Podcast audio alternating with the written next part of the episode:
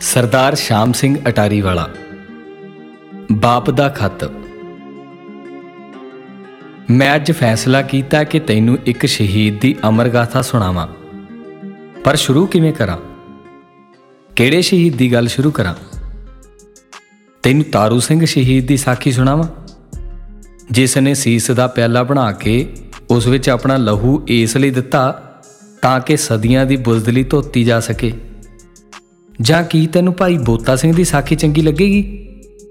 ਜਿਸ ਨੇ ਆਪਣੇ ਅਮਰ ਸ਼ਹੀਦ ਸਾਥੀ ਗਰਜਾ ਸਿੰਘ ਨਾਲ ਮਿਲ ਕੇ ਖਾਲਸੇ ਦੀ ਸਰਦਾਰੀ ਤੇ ਸੁਤੰਤਰਤਾ ਦਾ ਦਾਅਵਾ ਪੇਸ਼ ਕਰਨ ਲਈ ਮੁਗਲਾਂ ਦੀ ਹਿੱਕ ਤੇ ਖੜੇ ਹੋ ਕੇ ਚੁੰਗੀ ਉਗਰਾਉਣੀ ਸ਼ੁਰੂ ਕਰ ਦਿੱਤੀ ਸੀ। ਸ਼ਾਇਦ ਤੈਨੂੰ ਦਰਬਾਰ ਸਾਹਿਬ ਅੰਮ੍ਰਿਤਸਰ ਦੇ ਉਸ ਮਹਾਨ ਗ੍ਰੰਥੀ ਭਾਈ ਮਨੀ ਸਿੰਘ ਦੀ ਸਾਖੀ ਜ਼ਿਆਦਾ ਚੰਗੀ ਲੱਗੇਗੀ, ਜਿਸ ਦੇ ਸਰੀਰ ਦੇ ਬੰਦ-ਬੰਦ ਕੱਟੇ ਗਏ। ਪਰ ਉਹ ਸ਼ਾਂਤ ਤੇ ਅਡੋਲ ਬੈਠਾ ਰਿਹਾ। ਸ਼ਾਇਦ ਬਾਬਾ ਬੰਦਾ ਸਿੰਘ ਬਹਾਦਰ ਦੇ ਬਹਾਦਰੀ ਭਰੇ ਕਾਰਨਾਮੇ ਤੈਨੂੰ ਵਧੇਰੇ ਦਿਲਚਸਪ ਲੱਗਣਗੇ। ਜਿਸ ਨੇ ਆਪਣੇ 800 ਸਾਥੀਆਂ ਸਮੇਤ ਅਦੁੱਤੀ ਸ਼ਹਾਦਤ ਦਿੱਤੀ ਸੀ।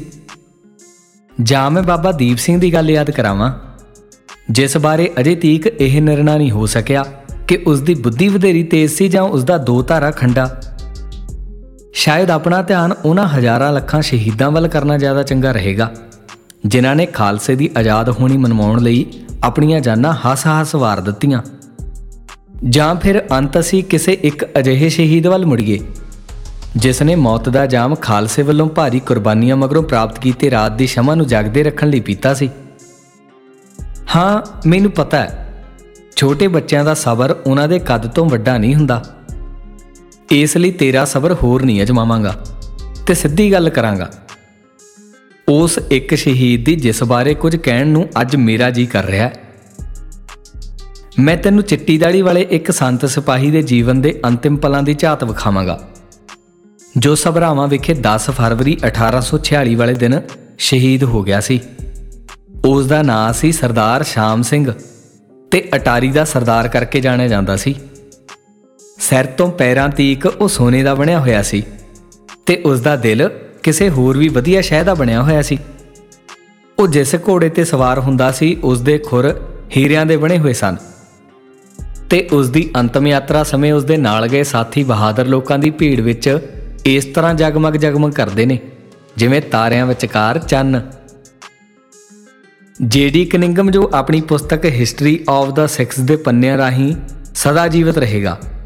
ਲਿਖਦਾ ਹੈ ਕਿ ਪਹਿਲੀ ਸਿੱਖ ਜੰਗ ਦੇ ਸ਼ੁਰੂ ਤੋਂ ਹੀ ਡੋਗਰੇ ਤੇ ਬ੍ਰਾਹਮਣ, ਜਿਨ੍ਹਾਂ ਦੇ ਹੱਥਾਂ ਵਿੱਚ ਸਿੱਖ ਰਾਜ, ਭਾਵ ਸਰਕਾਰੇ ਖਾਲਸਾ ਜੀਓ ਦੀ ਵਾਗਡੋਰ ਸੀ, ਇਸ ਗੱਲ ਵਿੱਚ ਦਿਲਚਸਪੀ ਰੱਖਦੇ ਸਨ ਕਿ ਸਿੱਖ ਫੌਜਾਂ ਦਾ ਰਾਜਨੀਤਿਕ ਜਾਂ ਦਰਬਾਰ ਦੇ ਮਾਮਲਿਆਂ ਉੱਪਰ ਅਸਰ ਘੱਟ ਹੋ ਜਾਵੇ।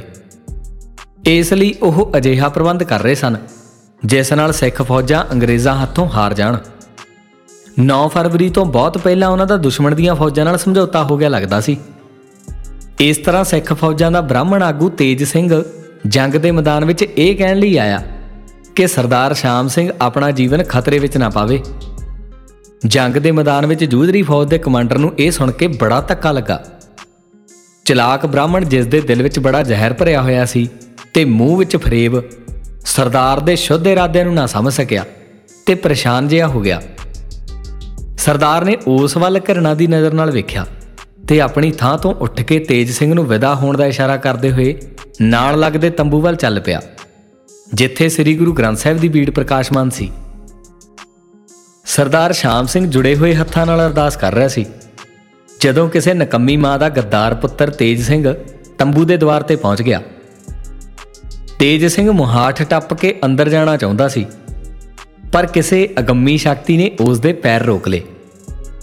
ਸਰਦਾਰ ਸ਼ਾਮ ਸਿੰਘ ਦੀ ਅਰਦਾਸ ਹਮੇਸ਼ਾ ਵਾਂਗ ਸਪਸ਼ਟ ਤੇ ਉੱਚੀ ਆਵਾਜ਼ ਵਿੱਚ ਸੀ। ਉੱਥੇ ਖੜੇ ਚੋਬਦਾਰ ਤੇ ਹੋਰ ਬੰਦੇ ਕੰਨ ਲਾ ਕੇ ਉਹ ਕੁਝ ਸੁਣਨ ਦਾ ਯਤਨ ਕਰ ਰਹੇ ਸਨ, ਜੋ ਸਰਦਾਰ ਸ਼ਾਮ ਸਿੰਘ ਅਰਦਾਸ ਵਿੱਚ ਕਹਿ ਰਿਹਾ ਸੀ, ਸੱਚੇ ਪਾਤਸ਼ਾਹ, ਤੈਨੂੰ ਆਪਣੇ ਖਾਲਸੇ ਤੋਂ ਬੜੀ ਨਿਰਾਸ਼ਾ ਹੋ ਰਹੀ ਹੋਵੇਗੀ, ਪਰ ਸ਼ੇਰਾਂ ਦੀ ਅਗਵਾਈ ਲੂੰਬੜ ਤੇ ਕੁੱਤੇ ਕਰ ਰਹੇ ਨੇ।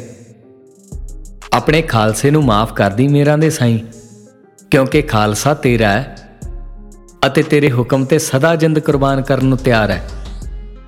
ਕੱਲ ਤੇਰਾ ਨਿਮਾਣਾ ਸੇਵਕ ਇਹ ਮਿੱਟੀ ਦਾ ਠੀਕਰਾ ਭੰਨ ਕੇ ਤੇਰੇ ਦਰ ਤੋਂ ਪਛਤਾਤਾਪ ਵਜੋਂ ਮਾਫੀ ਮੰਗੇਗਾ। ਅਰਦਾਸ ਕਰਨ ਉਪਰੰਤ ਉਹ ਦਰਵਾਜ਼ੇ ਵੱਲ ਆਇਆ ਤੇ ਆਪਣੇ ਸਾਈਸ ਨੂੰ ਆਵਾਜ਼ ਮਾਰ ਕੇ ਕਹਿਣ ਲੱਗਾ, ਜਾ ਆਪਣੇ ਰਾਜੀ ਨੂੰ ਕਹਿ ਦੇ ਕਿ ਸਰਦਾਰ ਕੱਲ ਜੰਗ ਦੇ ਮੈਦਾਨ ਵਿੱਚ ਉਸ ਉੱਪਰ ਸਵਾਰੀ ਕਰੇਗਾ। ਉਹਨੂੰ ਚੰਗੀ ਤਰ੍ਹਾਂ ਤਿਆਰ ਕਰ ਦਵੀਂ। ਸਰਦਾਰਨੀ ਨੂੰ ਵੀ ਅਟਾਰੀ ਸੁਨੇਹਾ ਭੇਜ ਦੇ ਕਿ ਸ਼ਾਮ ਸਿੰਘ ਹੁਣ ਘਰ ਨਹੀਂ ਪਰਤੇਗਾ। ਜਦੋਂ ਵੀ ਤੇਜ ਸਿੰਘ ਹੌਸਲਾ ਕਰਕੇ ਸ਼ਾਮ ਸਿੰਘ ਵੱਲ ਵੇਖਣ ਦਾ ਯਤਨ ਕਰਦਾ, ਚੰਨ ਕਿਸੇ ਬੱਦਲੀ ਹੇਠ ਜਾ ਵੜਦਾ। ਇਸ ਤਰ੍ਹਾਂ ਕੁਦਰਤ ਨੇ ਇੱਕ ਸੱਪ ਦੀ ਨਜ਼ਰ ਸ਼ਹੀਦ ਦੇ ਚਿਹਰੇ ਉੱਪਰ ਪੈਣੋਂ ਰੋਕ ਦਿੱਤੀ। ਸਾਰਿਆਂ ਨੂੰ ਵਿਦਾ ਹੋਣ ਦਾ ਇਸ਼ਾਰਾ ਕਰਕੇ ਸਰਦਾਰ ਵਾਪਸ ਪਾਠ ਕਰਨ ਲਈ ਮੁੜ ਗਿਆ। ਸਰਦਾਰ ਵੱਲੋਂ ਸ਼ਹੀਦ ਹੋ ਜਾਣ ਦਾ ਪ੍ਰਣ ਲਏ ਜਾਣ ਦੀ ਖਬਰ ਅੱਗ ਵਾਂਗ ਫੈਲ ਗਈ। ਹਜ਼ਾਰਾਂ ਸਿੱਖ ਫੌਜੀ ਤੰਬੂ ਵੱਲ ਭੱਜ ਪਏ। ਸਾਰੀ ਰਾਤ ਉਹ ਇੱਕ ਇੱਕ ਕਰਕੇ ਤੰਬੂ ਸਾਹਮਣੇ ਲੰਘਦੇ ਹੋਏ ਆਪਣੇ ਸਰਦਾਰ ਦੀ ਇੱਕ ਅੰਤਮ ਝਲਕ ਪ੍ਰਾਪਤ ਕਰਨ ਦਾ ਯਤਨ ਕਰਦੇ ਰਹੇ। ਹਰ ਇੱਕ ਨੇ ਵੇਖਿਆ ਕਿ ਚਿੱਟੀ ਦਾੜੀ ਵਾਲਾ ਸਰਦਾਰ ਗੁਰੂ ਦੇ ਸ਼ਬਦ ਦਾ ਜਾਪ ਸ਼ਰਧਾਮਈ ਹੋ ਕੇ ਕਰਦਾ ਰਿਹਾ।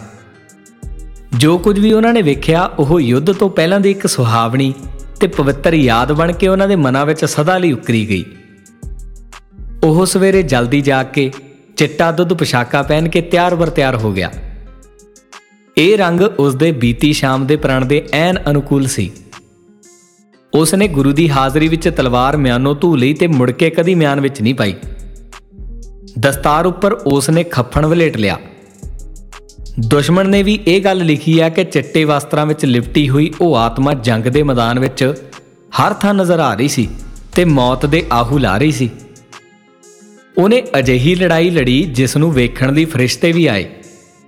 ਉਸ ਦੀ ਪ੍ਰੇਰਨਾਮਈ ਹਸਤੀ ਸਭ ਲਈ ਉਤਸ਼ਾਹ ਦਾ ਸੋਮਾ ਬਣੀ। ਉਸ ਦੇ ਜਵਾਨ ਸ਼ੇਰਾਂ ਵਾਂਗ ਲੜੇ। ਇਸ ਗੱਲ ਦੇ ਬਾਵਜੂਦ ਕਿ ਤੇਜ ਸਿੰਘ ਆਪਣੇ ਪਿੱਛ ਲੱਗਾ ਸਣੇ, ਬੜੇ ਮਹੱਤਵਪੂਰਨ ਮੌਕੇ ਤੇ ਭੱਜ ਗਿਆ ਤੇ ਵਾਪਸ ਮੁੜਦਿਆਂ ਹੋਇਆਂ ਦਰਿਆ ਪਾਰ ਕਰਨ ਲਈ ਮੌਜੂਦ ਇੱਕੋ ਇੱਕ ਲੱਕੜ ਦਾ ਪੁਲ ਵੀ ਤੋੜ ਗਿਆ। ਸਰਦਾਰ ਦੀ ਕਾਇਮ ਕੀਤੀ ਮਿਸਾਲ ਦਾ ਅਸਰ ਹਰ ਇੱਕ ਤੇ ਹੋਇਆ ਅਤੇ ਚਾਰੇ ਪਾਸਿਓਂ ਘੋੜਸਵਾਰ ਤੇ ਪੈਦਲ ਦਸਤਿਆਂ ਵੱਲੋਂ ਘੇਰੇ ਜਾਣ ਦੇ ਬਾਵਜੂਦ ਕਿਸੇ ਇੱਕ ਵੀ ਸਿੱਖ ਨੇ ਹਥਿਆਰ ਸੁੱਟਣ ਦੀ ਗੱਲ ਨਾ ਸੋਚੀ ਅਤੇ ਗੁਰੂ ਗੋਬਿੰਦ ਸਿੰਘ ਦੇ ਕਿਸੇ ਵੀ ਸਿੱਖ ਨੇ ਢਿੱਲ ਨਾ ਵਿਖਾਈ। ਉਹਨਾਂ ਨੇ ਹਰ ਥਾਂ ਜੇਤੂਆਂ ਦਾ ਸਾਹਮਣੇ ਹੋ ਕੇ ਟੱਕਰਾ ਕੀਤਾ ਤੇ ਹੌਲੀ-ਹੌਲੀ ਮਰ ਮਿਟਦੇ ਗਏ। ਕਈ ਤਾਂ ਇਕੱਲੇ ਰਹਿ ਜਾਣ ਤੇ ਵੀ ਸਾਹਮਣੇ ਖੜੇ ਦੁਸ਼ਮਣ ਦੀ ਭੀੜ ਤੇ ਟੁੱਟ ਕੇ ਪੈਣੋਂ ਨਾ ਹਟੇ। ਜਦ ਕਿ ਉਹਨਾਂ ਨੂੰ ਪਤਾ ਸੀ ਕਿ ਇਸ ਤਰ੍ਹਾਂ ਕਰਨ ਦਾ ਮਤਲਬ ਯਕੀਨੀ ਮੌਤ ਸੀ। ਜੀਡੀ ਕਨਿੰਗਮ ਲਿਖਦਾ ਕਿ ਜੇਤੂ ਹਾਰੇ ਹੋਇਆਂ ਵੱਲ, ਉਹਨਾਂ ਦੇ ਪਹਾੜ ਵਰਗੇ ਹੌਸਲਿਆਂ ਨੂੰ ਵੇਖ ਕੇ ਮੂੰਹ ਵਿੱਚ ਉਂਗਲਾਂ ਪਾ ਕੇ ਵੇਖ ਰਹੇ ਸਨ। ਸਰਦਾਰ ਦਾ ਜਿਸਮ ਗੋਲੀਆਂ ਨਾਲ ਛਾਨਣੀ ਹੋਇਆ ਪਿਆ ਸੀ ਤੇ ਗੋਲੀਆਂ ਦੇ ਨਿਸ਼ਾਨ ਗਿਣੇ ਨਹੀਂ ਸਨ ਜਾ ਸਕਦੇ। ਜਦੋਂ ਵਰਦੀ ਵਾਲੀਆਂ ਲਾਸ਼ਾਂ ਦੇ ਅੰਬਾਰ ਚੋਂ ਉਸ ਦਾ ਸਰੀਰ ਧੂ ਕੇ ਕੱਢਿਆ ਗਿਆ, ਉਸ ਥਾਂ ਤੇ ਦੁਸ਼ਮਣ ਦੀਆਂ ਲਾਸ਼ਾਂ ਸਭ ਤੋਂ ਵੱਧ ਸਨ। ਛੇ ਸਿਪਾਹੀ ਸਰਦਾਰ ਦੀ ਦੇਹ ਚੁੱਕ ਕੇ ਦਰਿਆ ਚੋਂ ਤੈਰ ਕੇ ਵਾਪਸ ਪਰਤੇ। ਪਿੰਡ ਦੇ ਐਨ ਬਾਹਰਵਾਰ ਚਿਤਾ ਤਿਆਰ ਸੀ ਅਤੇ ਅਟਾਰੀ ਦੇ ਮਰਦ ਤੇ ਤੀਵੀਆਂ, ਜਿਨ੍ਹਾਂ ਨੂੰ ਸਰਦਾਰ ਦੇ ਪ੍ਰਣ ਦਾ ਪਤਾ ਸੀ ਸਦਮਾ ਸਹਿਣ ਲਈ ਤਿਆਰ ਖੜੇ ਸਨ। ਸਰਦਾਰਨੀ ਨੂੰ ਜਿਉਂ ਹੀ ਸੁਨੇਹਾ ਮਿਲਿਆ ਉਸ ਨੇ ਦੋ ਚਿਤਾਵਾਂ ਤਿਆਰ ਕਰਨ ਦਾ ਹੁਕਮ ਦਿੱਤਾ। ਉਹ ਪੋਸ਼ਾਕਾ ਲੈ ਕੇ ਜੋ ਸਰਦਾਰ ਨੇ ਆਪਣੇ ਵਿਆਹ ਵਾਲੇ ਦਿਨ ਪਹਿਨਿਆ ਸੀ, ਸਰਦਾਰਨੀ ਚਿਤਾ ਤੇ ਬਹਿ ਗਈ ਤੇ ਸ਼ਾਂਤ ਚਿੱਤ ਹੋ ਕੇ ਉਸ ਨੇ ਚਿਤਾ ਨੂੰ ਅੱਗ ਵਿਖਾ ਦਿੱਤੀ। ਜਦੋਂ ਸਰਦਾਰ ਦੀ ਦੇਹ ਉੱਥੇ ਪਹੁੰਚੀ ਤਾਂ ਸਰਦਾਰਨੀ ਦਾ ਸਰੀਰ ਖਾਕ ਬਣ ਚੁੱਕਿਆ ਸੀ ਤੇ ਅੱਗ ਦੇ ਭਾਂਬੜ ਬਲ ਰਹੇ ਸਨ। ਉਹਨਾਂ ਨੇ ਸਰਦਾਰ ਦੀ ਦੇਹ ਨੂੰ ਦੂਜੀ ਚਿਤਾ ਤੇ ਰੱਖ ਦਿੱਤਾ ਤੇ ਉਸ ਦੇ ਵੱਡੇ ਪੁੱਤਰ ਤੇ ਸੰਗੀ ਸਾਥੀਆਂ ਦੀ ਸਹਾਇਤਾ ਨਾਲ ਚਿਤਾ ਨੂੰ ਲਾਂਬੂ ਲਾ ਦਿੱਤਾ। ਜੇ ਤੈਨੂੰ ਮੇਰੇ ਬੱਚੇ ਹਜ਼ਾਰ ਮੀਲ ਚੱਲ ਕੇ ਵੀ ਜਾਣਾ ਪਵੇ ਨਾ, ਤਾਂ ਚੱਲ ਕੇ ਜ਼ਰੂਰ ਜਾਈਂ। ਤੇ ਉਸ ਸਰਦਾਰ ਤੇ ਉਸ ਸਰਦਾਰਨੀ ਦੀ ਸਮਾਧੀ ਵੇਖੀ। ਪੰਜਾਬ ਦੇ ਉਸ ਅਤ ਪਿਆਰੇ ਸਰਦਾਰ ਦੇ ਅੰਤਮ ਆਰਾਮ ਦਾ ਟਿਕਾਣਾ ਜ਼ਰੂਰ ਤੂੰ ਵੇਖ ਕੇ ਆਈ। ਜੇ ਤੂੰ ਉੱਥੇ ਉਸ ਵੇਲੇ ਪਹੁੰਚੇ, ਜਿਸ ਵੇਲੇ ਸੂਰਜ ਦਾ ਜਲੌ ਸਮਾਪਤ ਹੋ ਰਿਹਾ ਹੁੰਦਾ ਤੇ ਫਿੱਕੇ ਅਸਮਾਨ ਤੇ ਉਸ ਦਾ ਲਹੂ ਫੈਲ ਰਿਹਾ ਹੁੰਦਾ ਤਾਂ ਤੈਨੂੰ ਇੱਕ ਬਿਰਧ ਮਾਤਾ ਦਾ ਪਰਛਾਵਾਂ ਸਮਾਧੀ ਵੱਲ ਵਾਧਾ ਨਜ਼ਰ ਆਵੇਗਾ। ਜਦੋਂ ਮੈਂ ਉੱਥੇ ਗਿਆ ਸੀ ਤਾਂ ਇੱਕ ਬਿਰਧ ਮਾਤਾ ਆਪਣੀ ਸੋਟੀ ਤੇ ਝੁਕੀ ਹੋਈ ਉੱਥੇ ਪਹੁੰਚੀ। ਸੋਟੀ ਉਸਨੇ ਸਮਾਧੀ ਕੋਲ ਟਿਕਾ ਦਿੱਤੀ। ਫਿਰ ਉਸਨੇ ਮਿੱਟੀ ਦਾ ਦੀਵਾ ਬਾਲ ਕੇ ਸਮਾਧੀ ਤੇ ਰੱਖ ਦਿੱਤਾ। ਇੱਕੋ ਜ਼ੋਰਦਾਰ ਝਟਕੇ ਨਾਲ ਫਿਰ ਉਹ ਸਿੱਧੀ ਖੜੀ ਹੋ ਗਈ ਤੇ ਅਸਮਾਨ ਵੱਲ ਟਿਕ-ਟਿਕੀ ਲਗਾ ਕੇ ਵੇਖਦੀ ਰਹੀ।